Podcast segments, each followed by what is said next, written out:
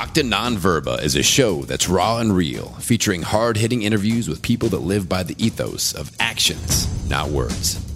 Marcus Aurelius Anderson is a TEDx speaker, best selling author, veteran, and leadership and mindset coach.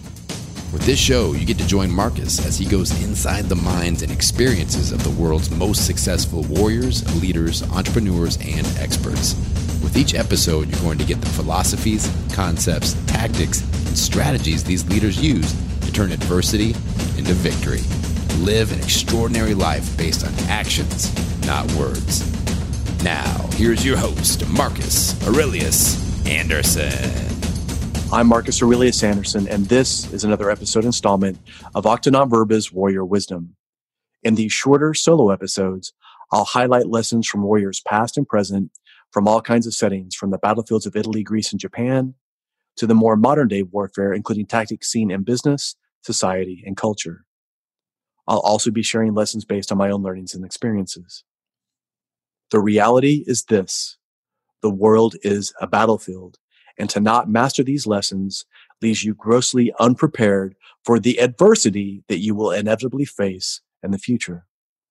Steven Pressfield, the legendary author of Gates of Fire and the War of Art, wrote famously in his book Warrior's Ethos, quote, Wars change, warriors don't, end quote. Now, everybody seems to be throwing around the word warrior right now, but what does that really mean?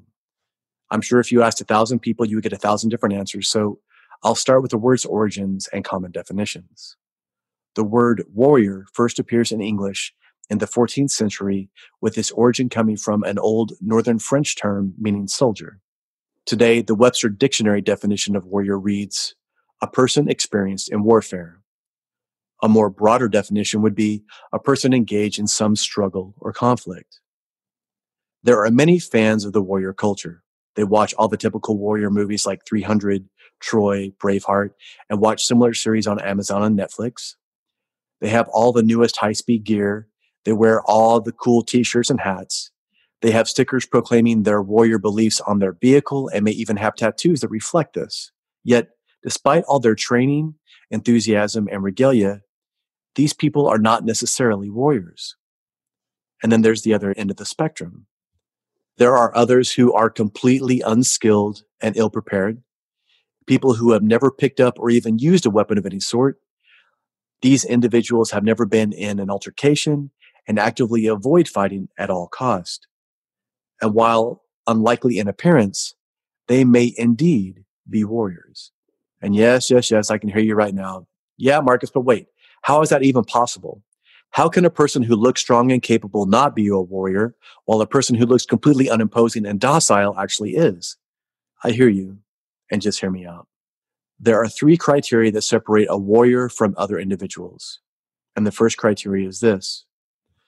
The first thing that separates a warrior from everyone else is action, specifically the actions that they take when facing adversity. You see, a warrior yields not to hardships.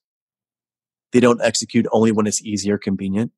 They take action when it needs to be done, regardless of if they feel motivated to do so or not. The physical manifestation of adversity is an adversary, and it's the actions that they take consistently when facing an adversary that makes them a warrior, not the actions that they claim that they'll take when they're comfortable and safe. Because listen, safety and comfort are intoxicating. This intoxication emboldens false bravado, not only of the actions that they claim that they'll take in the future, it also leads to the embellishment of past achievements as well. A warrior truly lives a life of deeds and not words, which is why when creating this movement and podcast, I decided to use Acta Non Verba as the title, the Latin phrase for actions and not words. So the first criteria is action. The second criteria is that a warrior has a code, an ethos, a philosophy by which they live their life. When you see a warrior swing a weapon and compare it to how a barbarian swings a sword, the act in and of itself may look identical to the untrained eye. But the thing that separates a barbarian and a warrior is the philosophy and ethos by which they swing that blade. It is the reason why they wield the weapon that dictates their title and classification. When I was in the infantry, there was a creed that we memorized and we lived by called the Infantryman's Creed. The following is a passage from that. Quote, I am the infantry. I am my country's strength in war, her deterrent in peace. I am the heart of the fight, wherever, whenever. I carry America's faith and honor against her enemies. I am what my country expects me to be, the best trained soldier in the world. In the race for victory, I am swift, determined, and courageous, armed with a fierce will to win. Never will I fail my country's trust. Always I fight on, through the foe, through the fray, to the objective, to triumph over all. If necessary, I will fight to my death. With this steadfast courage, I yield not to weakness, to hunger, to cowardice, to fatigue, to superior odds. For I am mentally tough, physically strong, and morally straight. I forsake not my country, my mission, my comrades, my sacred duty. I am relentless. I am always there, now and forever. I am the infantry. Follow me. End quote. When you examine any warrior class down through the ages, they all have a code by which they serve. From the medieval knight's code of chivalry to the Japanese samurai's code of Bushido, warriors have always had a code of conduct by which they've existed. These beliefs were the things that they held dear. Fighting for their freedom, their family, and their country kept them on the warrior's path because there was so much more at stake than simply their own lives. And this kept them mission driven and laser focused. They truly believe these things to their very bones. They will not forsake their beliefs, their mission, or their sacred duty. A warrior is anyone who actually fights for what they truly believe in and hold dear, not someone who claims that they will. Now, please notice that while I say that a warrior fights for what they truly believe in, this doesn't necessarily mean that there has to be violence involved. In fact, sometimes it's quite the opposite. One of the most famous and effective warriors in recent history is quoted as saying, quote, strength does not come from physical capacity. It comes from an indomitable will, end quote. This person was a lawyer and an anti-colonial nationalist who employed nonviolent resistance. In fact, he led a successful campaign for India's independence from British rule which in turn inspired movements for civil rights and freedom across the globe. This warrior was named Mahatma Gandhi. And as his quote says, his strength did not come from physical capacity. It came from his indomitable will. Therefore, by definition, anyone can be a warrior and engage the warrior spirit for their cause be it a soldier in the military, a law enforcement officer or first responder, a person fighting against human trafficking, or a mother fighting to protect her child, all of these are examples of warriors in their own right. There are those that may have natural attributes to be powerful warriors. They may be physically strong, intimidating, and driven, but those are things that will eventually be worn down. They will fade. So what happens when you're too tired to go on, when you're scared or unmotivated?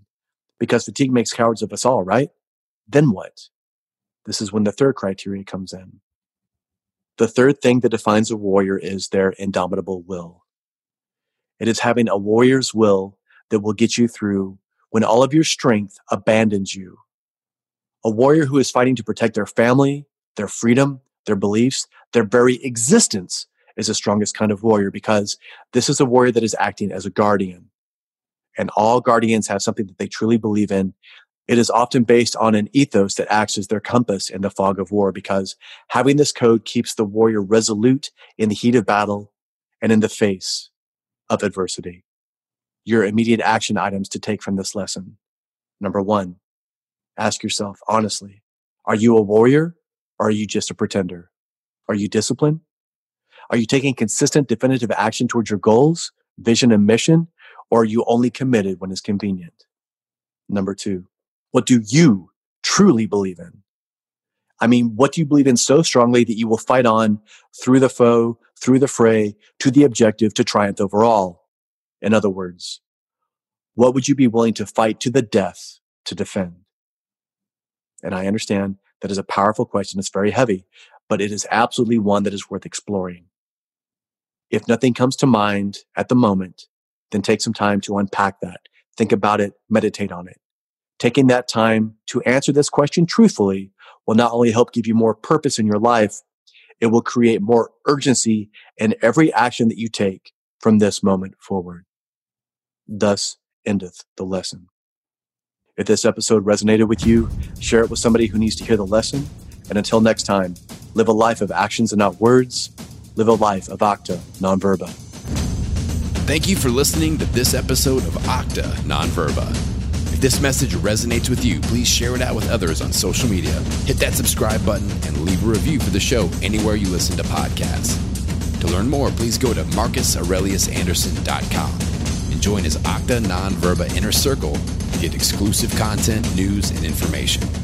Until next time, remember talk is cheap. Live your life based on actions, not words.